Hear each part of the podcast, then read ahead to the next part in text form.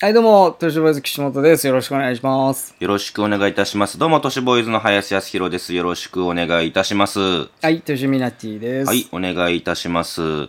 あのね、この間、あの、病院行ったんですよね。喉壊してるし、腰壊してるし、まあちょっと、体の中もね、いろいろきちんと調べたりしようかなと思って行ったんですまよあ、。した方がいいでしょうね。そう、ほんならね、まあかなり病院、今もう混んでいて、なんもでうん。う、すごいたくさん人おっててね、うんだからもう見てもらえないみたいな。 うん。待すっぐにてはてねも。すぐにはね、うんだけれどもあるおばあちゃんがね、んいや私もう今すぐに見てもらいたいって言って、うん。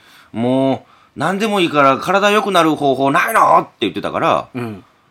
おばあちゃんすいませんって言ってうん。言ってやったんですよおばあちゃんにお前がうんそう「エイのエマ奉納せよ」ってねエイのエマ、奉納せよって言った。 「エイのエマ奉納せよ」って言いました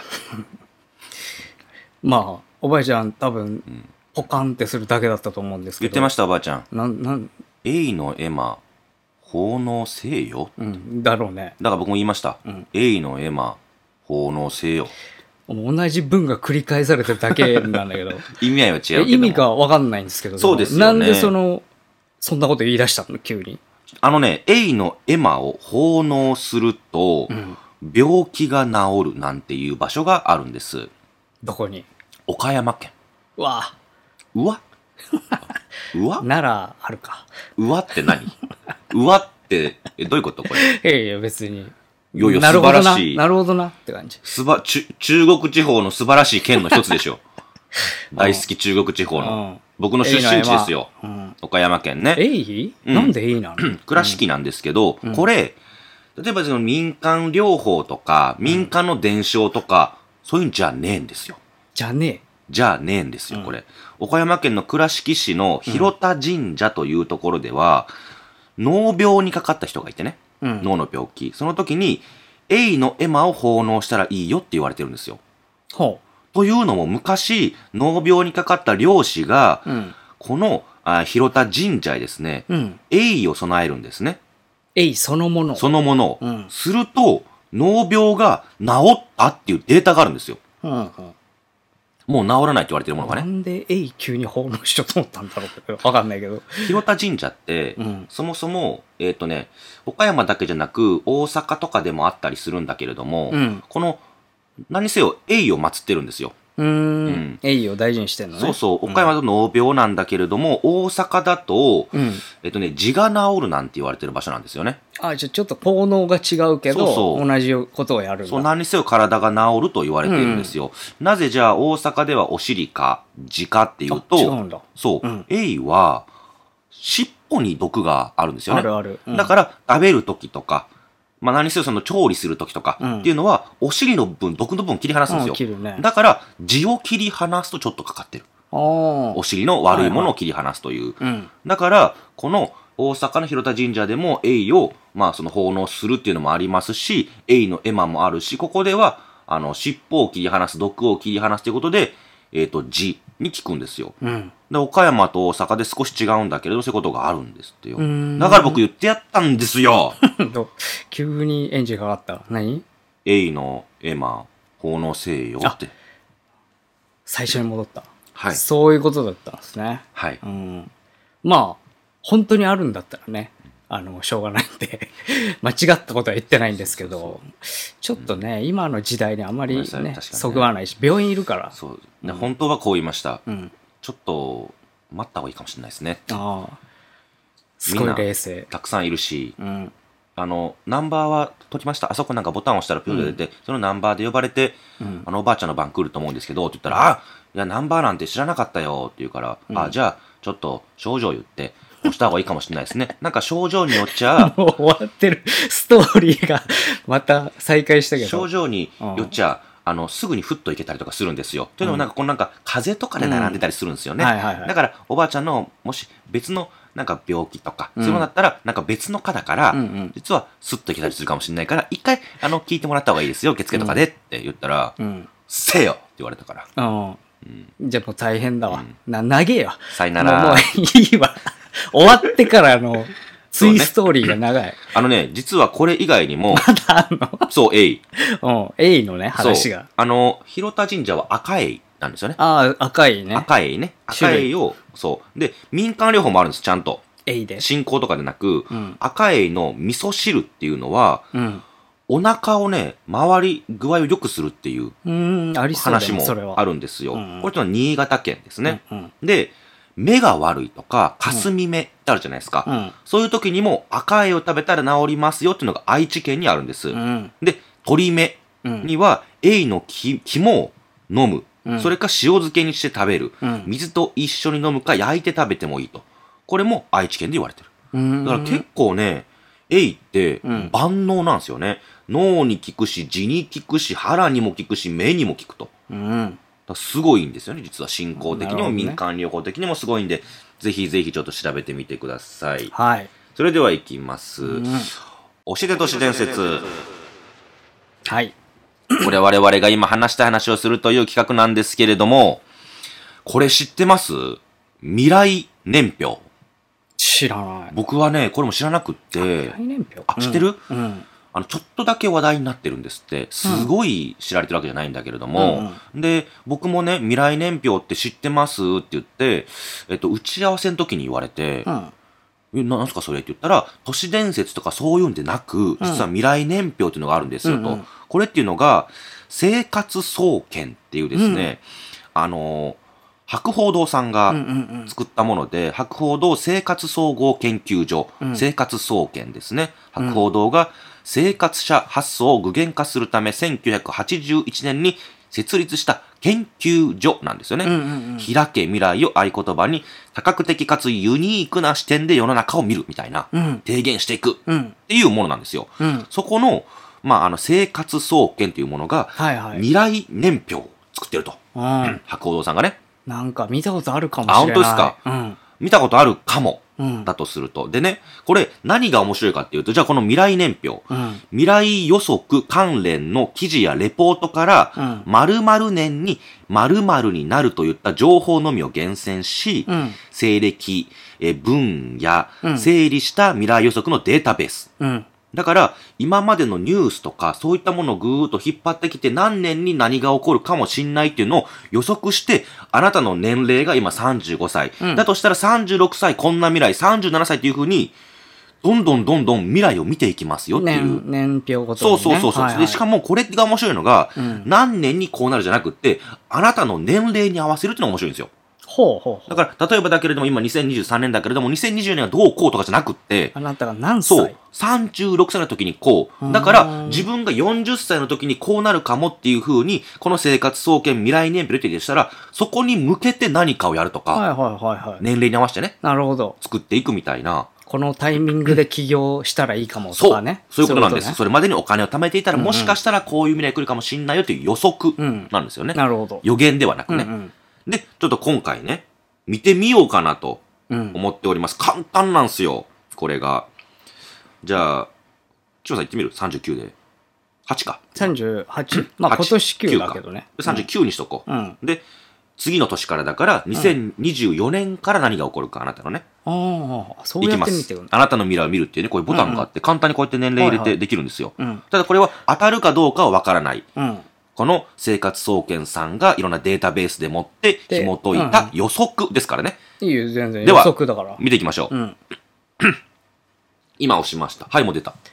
え、うん。もう出ました。うん。 2024年、うんえー地方創生戦略に取り組むうん。栃木県が人口流出の半減を達成するって書いてますね。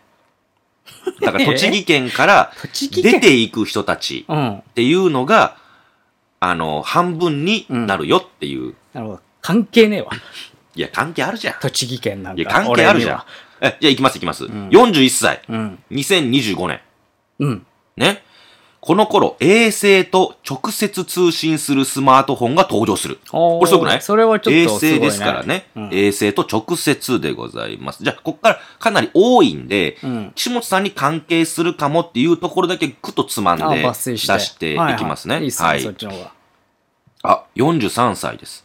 43。 2027年ですね。うん環境です。この年までの5年間の地球のうん。年の年のうん平均気温が2022年までの5年間の平均を上回るって書いてます。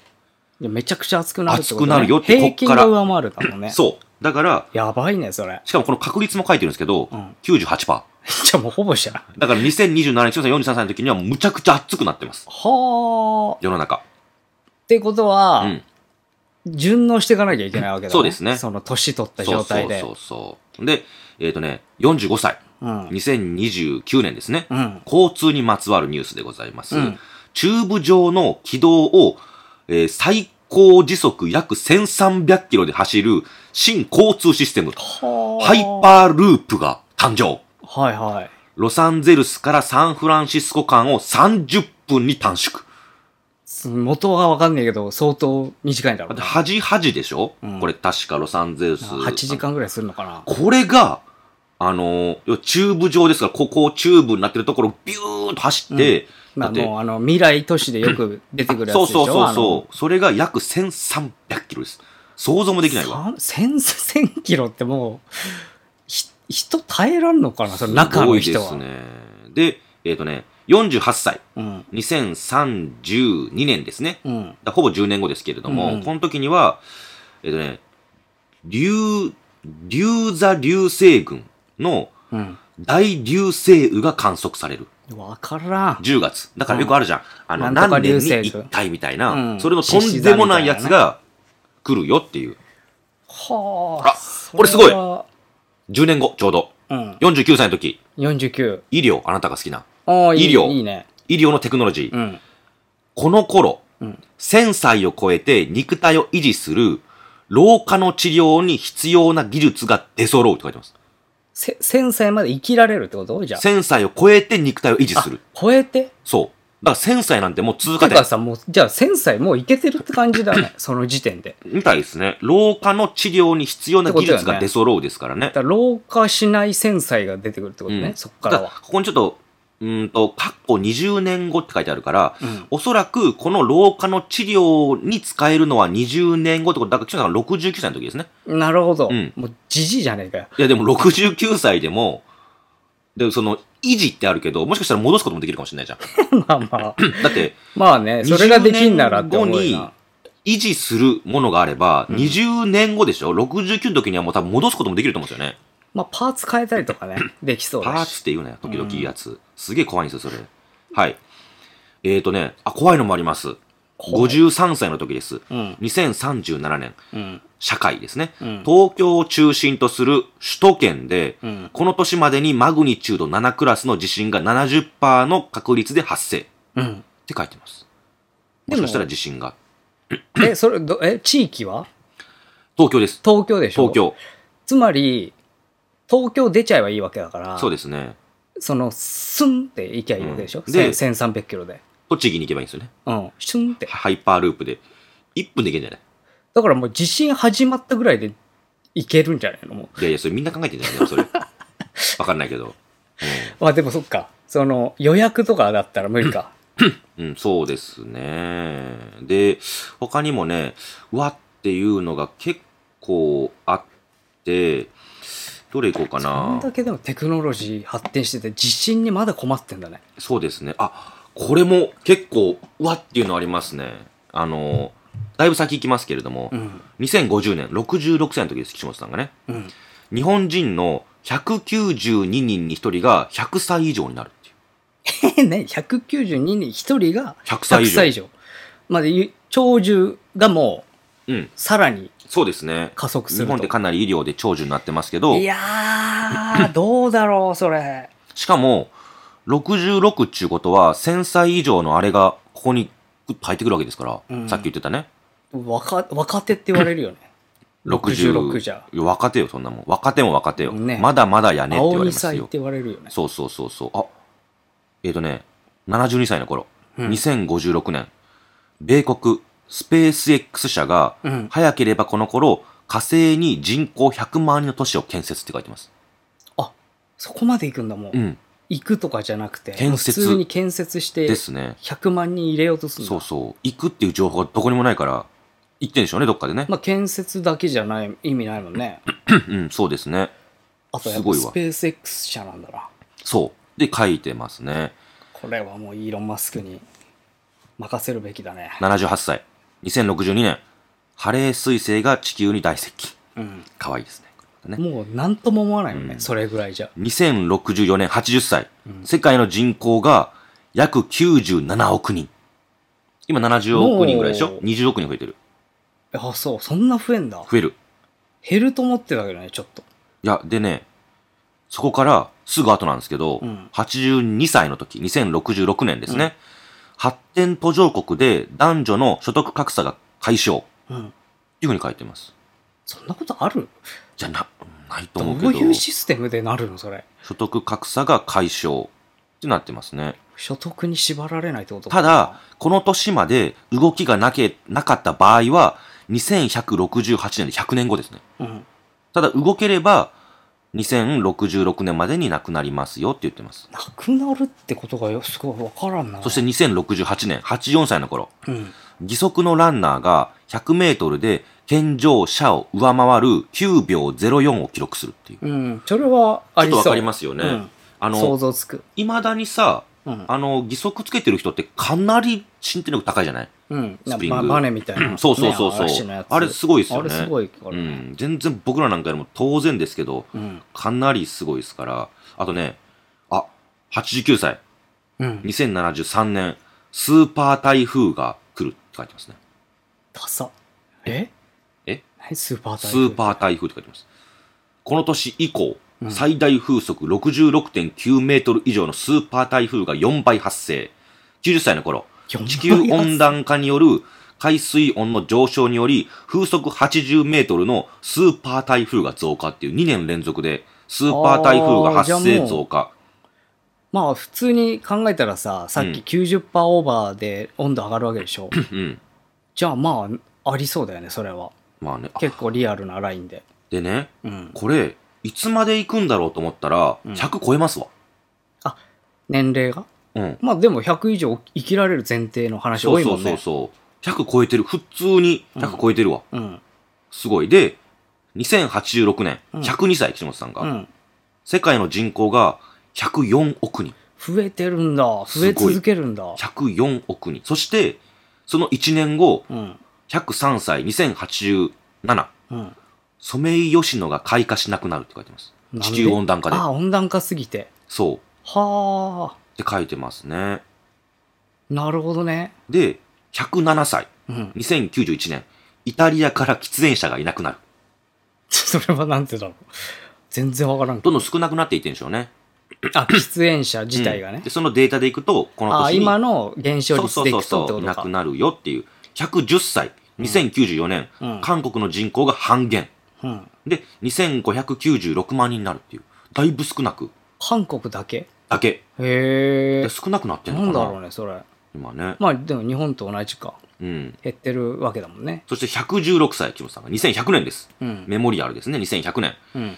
米国の65歳以上の人口が全体の26%を占めると。どんどん増えていっているう。わーうん。ですね。とかっていうふうに、そっか。これいつまで行くんだだ長寿になればなるほど増えるもんな、それ。これね、。2150年まで行ってるわ。 2150年。木本さんが166歳まで。うわ、いいわ、もあ岡山の情報ありますよ。う。何岡山。138歳の時、岸本さんが。滅びる。 2120、なんでやねんん。2122年。今滅んでいってんのかよ、ほしたら。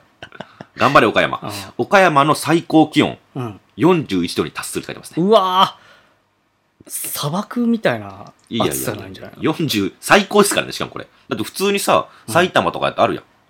ああ、あの、最高。最高気温え、。最高気温で40って行くことあんのあるでしょないっけ世界最高 が40とかじゃないのあ、そうな多の分あ、全然俺知らなかっ中た学と。か勉強不足で。でも、そんぐに達するんですって。岡山って実はね、むちゃくちゃ暑いんですよ。雨降らないし。えそれからかー、もな。んで岡山なんだろうんで、えっとね、ちょっと戻っていきますけれども、2114年、う。うん。リニア山陰新幹線っていうのが完成すると。リニア山陰そうそう。うん。山陰地方の山陰。そう、大阪市、福井県から山口県までのやつが完成するって書いてますね。なんかしょぼく感じるよね、いえいえもう。しょぼくないでしょそうそんなん言われても、もう、これ最後にしようかな。うん。 2112年、128歳の時、うん。ドラえもんが誕生の日を迎える。あ、なるほどね。うあん。あ、そういうことか未来の。話ね。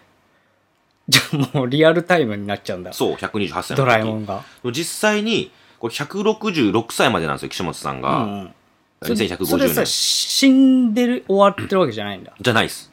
あーじゃないっすね。はいはえっとね、じ人間が炭素燃料を使い果たし、この年までに炭酸ガス濃度がピークに達するっていう最後で、い。うん。その前の年がビットコインの発行が終了とか、えー、ビットコインが発行終了するんだ。そう、だからずーっと続いてます。だからこれ多分1000歳生きる予定でやってるのかなわかんないけれども、へ人ーそれぞれだから、っていう風に見られるんですよ。うん、うん面白で、いこ、れ、しかもね、面白いのが、うんこの年齢をこう変えられるんですけど、例えば僕で言うと、うん。えっと、35にして、あなたの未来、あ、30、あ、そっか、いいんだいいんだ。うんで、うん。 2024年36と書いてあるんですけど、このね、絞り込みってあるんですよ。うん。いや、そんな別にその、興味ないよっていうとこあるじゃないですか、今言っててもね。うんうんうんだからこういうふうに、医療を宇宙、カレンダー、環境、技術、経済とかって全部変えられるんですよ。自分の興味あるところに行けるんですよね。だから、もし医療興味あったら医療に絞り込んで、そしたらこれ全部医療になるんです医よ。療だけがバーってそ出てくるね、う。しかも、うん、医療をだけのところがじゃなくって、うん36から僕で言うと、うん えっとね、130歳まで、なんで岸本さんより少ないんこ れ、どういうこと年齢が、年齢が。そういうことでしょ。え、そういうことなのかなっていうふうに、あの、ほぼほぼすべての年、だから36歳、37、38っていうふうに全部、その、要は医療になります。へえ。すっごい面白いんで、これ。ぜひぜひ見ててほしいですね。俺前見たと思うんだけど、それ。うん。ちょっと、さらに見やすくなってるわ、それ。あ本当ですか多分うん。そう、だからこれね、実は結構面白くって、未来見るにはすごくいいな。何か動き出したりとかするには、うん、た俺テだ予ク測テなんクで、ノね。ロジー系みたいなの見てたわあ、そうそう、テクノロジーもある。技術とか。かね、そういうのもあるんだけれども。で、もう一個気になっているニュースがあってですね、うん今すごくこれが話題になってるんですよ。うん。あのね、子供が学校に行きたくないと言っているけれども、うん。休ませていいものかどうかって、親ちょっと難しいです、判断。うん。まあ状況にもよるよね。で、こうした親の悩みを解消しようと、うん NPO 法人の全国不登校新聞社うんと。かがあってね、うん。そこの精神科医監修が、学校休んだ方がいいよリストっていうのを作ったんですよ。ほで、この学校休んだ方がいいよリスト、えーチェックリスト。うんこれでチェックリストで自分の真実ね。う。うん。嘘じゃなくって、自分がこう、淡々淡々とチェックしていって、で、それで休ませましょう。学校行かせましょうっていう風に、チェックリストが選んでくれるんですよ。うん。これが精神科医監修なんで、きちっと、まあ、あのーなんていうんですかね、子供を行く、行かせないというので選ぶことができるよというーん話なんですよね。うんうんで、これっていうのが LINE で友達登録すれば簡単に使えると。うん。で、えっ、と、例えば投稿時間が近づくと頭痛、腹痛、吐き気とかがありますよね、とかそういうのがあったりすると。うんで、それをイエス、ノーとかで選んでいくんではいはすいはよい。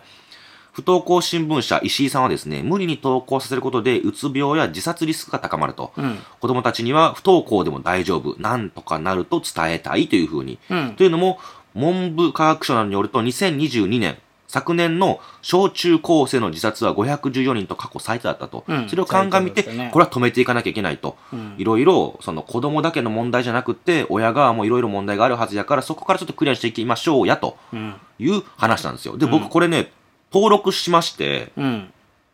ちょっとチ、ェックリストを。そう、やってみようかなと思ってるんですよ。で、今の自分じゃ無理だからね。あの、子供の時、自分が。あ、そ、そういうことそう難。しい。自分の子供の時はこうやったよねっていうのをちょっと簡単にこういうふうにうん。できるんで、うんチェックリスト答えていきます。はい。いきますね。開始する。えー、91、心身の様子。週1回以上、身体の不調を訴えるなどして、保健室など、えっ、と、教室以外の場所を利用していますかはい、いいえ、はいですね。僕は、あの、よく保健室行ってました。はいはい。はい。そして、92、うん。心身の様子、登校時間が近づくと、頭痛、腹痛、吐き気など、身体的な症状が訴えてますが、これは僕、はいうん。ですね。その、未だになんですけど、ご飯食べたら学校行かなきゃいけないじゃないですか。朝ね。家出たら学校行かなきゃいけないじゃないですか。だから、未だにご飯食べると咳込むんですよ。うん。これも小学生の時から。行きたくないから。うーん。心身的な、心因的な。そうそうそうそう。ものな心なんですよね。体は別にあれなんですけど、うん別に学校も今行ってないし、なんですけど、未だにご飯食べると咳込むし、行かなきゃいけなくなっちゃうから、学校に。うーん。でずっとなんですけど、家から出る時も咳出るんですよ、僕。うん。それはもう学校行きたくないから。うんいまだにトラウマであって。じゃあちょっと難しいね、その、薬とかじゃないって感じそうだなもんんでね。すよね。未だにあるから、僕もそれこれ、はい。ですね。で、これ10もあるんです、確か。9、3。心身の様子、身体的な不調や病気が毎月起こっていますかこれ僕なくって、うん。ないですね。はいいい、い好きね。うんいいえ。えークエスチョンう4、ん心身の様子、不安を訴えたり、えー消えたいなどと話したりしますかいいえ。うん人には言わないんで。うん。えークエスチョン5、なかなか寝つけなかったり夜中に何度目が覚めることがありますかこれははいですね、うん行きたくないからね、学校ね。はい。えー9、6、学校に関する様子だと。う一ん1週間以上欠席が欠席が続いていますかいいえ。休まなかったですね、小学校はね。うんはい。学校に関する様子、週に1回程度遅刻や早退ありますかむちゃくちゃ早退してたんで、はいですね。早退したらおばあちゃん迎えに来てくれるんですよ。うんで、こっから暇になるやろうやからって言って、その、早退したら一冊本を買ってもらえたんですよね、うんおばあちゃんに。はいはい僕、それで高橋留美子先生のメゾン一国とうるせえやつらとランマン二分の一全部集めましたから、早退うでわ。すご。はい。あの、だ100巻近いく。ぶやってるやん。 100巻近く。うん。まあでも全ちゃんとやって部行ってはい,、うんいるってことだだからね。最後ら辺は買いたいじゃなくて本欲しいって休んでました。まあまあまあ。早退してましたけど。だからご褒美ってことだよね。 そうそうう。そう。言ったらうんま あそうですね。うんはい。クエスチョン8。はい。学校に行きたくないと言っていますかはい。結構言ってました。うん。学校に関する様子。9。うん無断欠席が発生していますかいいえ。無断欠席はしてなかったですね。えー10。うん。学校でいじめは仲間外れやっていますかはい。ですね。あ、まだあるか。11。うん。学校でトラブルになっていますかはい。えーで、学校以外に関する様子、人の視線や噂を非常に気にする素振りが見て取れますかいいえ。そのもう気にしなかったですね。もううん、意味ないから。13、学校以外に関する様子、部活動や校外活動をやめたがる発言がありますかうん。妨害活動やめろ。うん。習い事とかですね、塾とかね。他のこともってことね。そうそうそうそう、んでも部活動結構行ってたんで、いいえですね。で、えー友達と会ったり遊んだりすることを避けたりすることがありますかはい。むちゃくちゃもう、ほぼ断ってましたね。うん。え15、朝食、身支度、トイレ等に時間かかりすぎて遅刻することがありますかいいえ。うん。それはないですね。うんうんあの厳しかったね、結構、はい。すぐにイライラするようですか ?96 ですね。家では結構イライラしてましたね。はい。えー以前よりも服装や身なりに無頓着になり、だらしなくなっていますか ?97、いいえ。そもそも興味なかったんで。うん。以前よりってうね。ん、18、課題や宿題が提出できないことがありますかいいえ。ちゃんとやってました。うん。えー99、過度に甘えたり、わがままなることがありますかはい。むちゃくちゃわがままです。未だにね。うん。えー自分の体を傷つけるなどありますかいいえです。これ多分最後だと思います。9、20ですね。うん。20個。で、出ます。回答出ました。うん。えっ、と、監修医師、うん。松本俊彦さんかな、うん先生の回答。はい。休ませましょう。不登校ってこと環境への不安が身体症状に出ている場合は、うんまず休んでご家庭で安心して過ごす時間を作ると良いでしょう。というふうに、きちんとこういうふうに。うーん回答。あ、別にあれか。じゃあから、投稿をやめましょうじゃなくて、そう。一時的に一回ち休ょっとみ休まましせょう、ね。ましょうっていう。で、相談先とかもあるんですよ。きちんとこれう。ーんまあまあ、それは、ね、親御さんないとあれよどねちらも。で、相談。先を知りたいとか、で、体験談もあるんですよね。うんこういうふ他うのに人ねっていうふうな。だからこれかなり使えると思うんですよ、確僕。かにうん、ま自あま分あ。だけじゃないよっていうのもあるし、あと、あの、本当に休みたい時ってきつい時に、うん自分が休みたいって言えない時もあるんですよ。うんただチェックリストやって、休ませましょうって言うてますって、これがちゃんと、あの、ひろ広まったらね、みんなに。うん休ませましょうって言ってました親にも、あ、そうなんやじゃあ、じゃあ、ちょっと、そうやかめ、た休ませるっていちうょっと変わって一個の、ここれだけを見てそうじゃなくって、うんこれも一個に含めて、休ませる、休ませないっていう一個のチェックリストね、それこそ親のチェックリストの中うんのうん一つに含めてあげて、ちょっと考えてあげてもいいのかなと思って、もっと広まってほしいなと思ってね。まあね、それは難しいからね、やっぱ判断はね。うちの母親は、あの、好きにしろタイプだったんですよ。うん。休みたきゃ休んでいいし、だって行きたきゃ行きゃいいし。と当時あんまいなかっただろうね。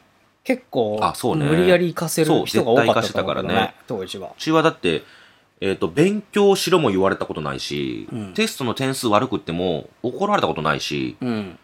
なんもないんですよね。好好きにしなさいっていう。で、興味ないんかとかじゃなくって、習い事をしたいって言ったら全部フォローしてくれるんですよ。うん。うん。どこどこ行った絵を調べてきたとかって。環境だね。そうそう。だからかなり自由に育って、うん。今こうなりました。まあねお、母さん。そういうことですよ。お母さ 放任主義のそうで結果すよがこれですから。ん厳しくしてくれ、お母さんこんなんなってもうた で。難しいなあでも ど、教育はむずいからなあそうそまあ、でもの、僕からすると、その、長男なんですよね。うん。で、岡山で一軒家があると。うん。俺そこから出るって、まあそれなりに無茶苦茶なことやから、うんだけれども、まあ母親は一回も否定せずに、おお、生き生きって言って、うん好きなことしたらいいわーって、私も好きなことしたかったけどできなかったから、あんたに託すわ、一滴一滴やったから、僕としては楽でしたけどね。なんか誰かと比べられることもなく、まあね好きに生きられたんで、そう、だから、人の言ってること全然気にしない変なやつになりましたけど、まあだから、その選択でまた変わってくるかもしれないからね。そうねそうその、行かせる行かせないで。そうそう。多分だから普通の一般的な勉強しろとか、うん誰かと比べるっていう過程やと、今の仕事ついてないと思う。うんテレビとか。もね多分実家にいて、どっかで勤めてると思うんですよね。うん。親に言われた通り。まあ別にそれが悪い悪わけいじゃなくてねわけじゃないからね。うんあのなんとは言えないけど。未来が変わってたっていうだけの話ね。うんうんっていう、まあいろいろあるんで、うん。チェックリストもちょっと面白いというか使えるし、うん。あと、まあ、未来予想ですよね。うんちょっとそういうのもですね、ぜひぜひ見ていただければ、簡単にできるものなのでね、検索して、興味あればぜひやってみてください。以上です。あざしたあ。でした。